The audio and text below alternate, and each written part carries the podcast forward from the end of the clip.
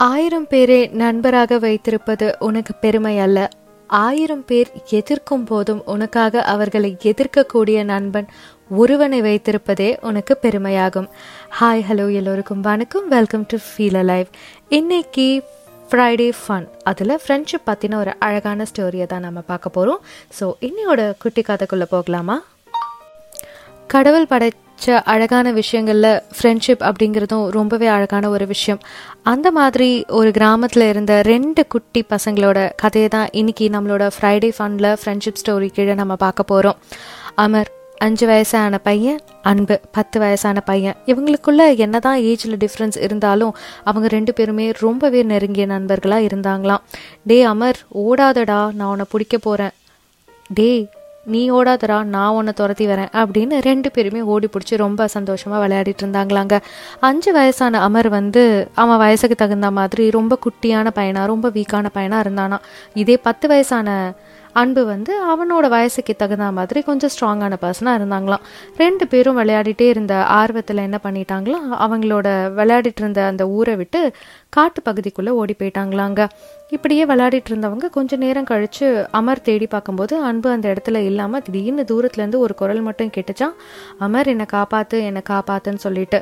அந்த பத்து வயசான அன்பு வந்து சின்னதாக இருந்த ஒரு குழிக்குள்ளே போய் விழுந்துட்டானாங்க. அவனால் எவ்வளோ கஷ்டப்பட்டோ அந்த குழியிலேருந்து வெளியே வர முடியலையா அவன் என்ன பண்ணிட்டானா அமர் கிட்ட வந்து கூப்பிட்டு கூப்பிட்டு கத்தின உடனே அந்த சவுண்டு கேட்ட அமர் வந்து அன்பை போய் பார்க்கும்போது அவன் குழியில் இருந்ததை பார்த்துட்டு அவனுக்கு என்ன பண்ணுறதுனே புரியலையாம் அன்பு அமர் நீதாண்டா என்னை காப்பாற்றணும் ஏதாவது பண்ணி என்னை காப்பாற்று காப்பாற்று அப்படின்னு சொன்னதும் அமர் என்ன பண்ணானா பக்கத்தில் இருந்த கயிறு எல்லாத்தையும் போட்டு அன்பை வெளியே இழுக்க ரொம்பவே ட்ரை பண்ணானாங்க.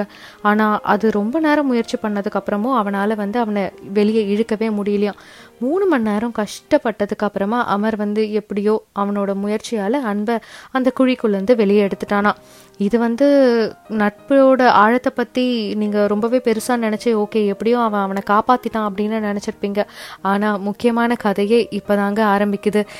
அமரும் அன்பும் அங்கே கயிறில் இருந்து அன்பை காப்பாற்றினதுக்கப்புறம் ரெண்டு பேரும் ஊருக்குள்ளே வராங்க. அதுக்குள்ளே இருட்டி போயிடவே ரெண்டு பேர் வீட்லேயும் பெரிய பிரச்சனையாக ஆயிட்டு எங்கே போனாங்க பசங்கன்னு தேட ஆரம்பிக்கிற சமயத்தில் தான் இவங்க இருட்டினதுக்கப்புறம் காட்டிலேருந்து வெளியே வராங்களாம்.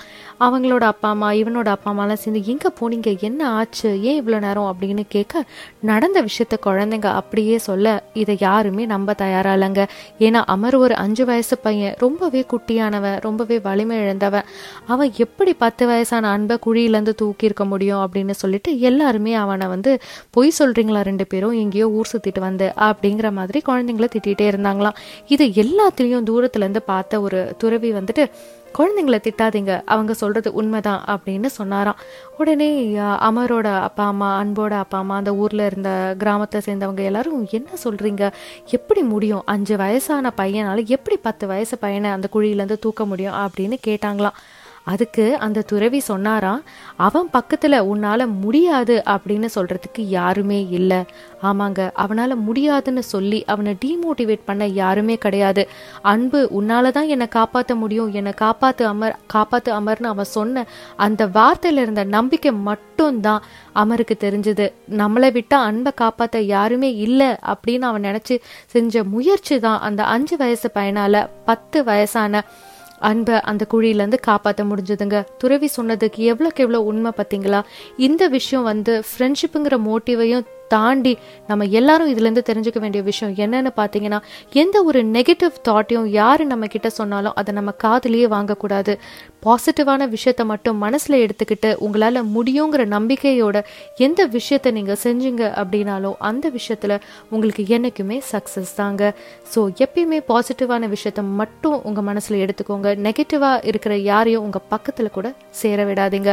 இந்த குட்டி கதை உங்கள் எல்லோருக்கும் பிடிச்சிருக்கோம் நான் நம்புகிறேன் மீண்டும் அடுத்த வாரம் ஃப்ரைடே ஃபண்டில் உங்கள் மனசை தொடுற மாதிரி வேறு ஒரு ஃப்ரெண்ட்ஷிப் பற்றின குட்டி கதையோட உங்களை நான் மீட் பண்ணுறேன் அது வரைக்கும் நான் நன்றி.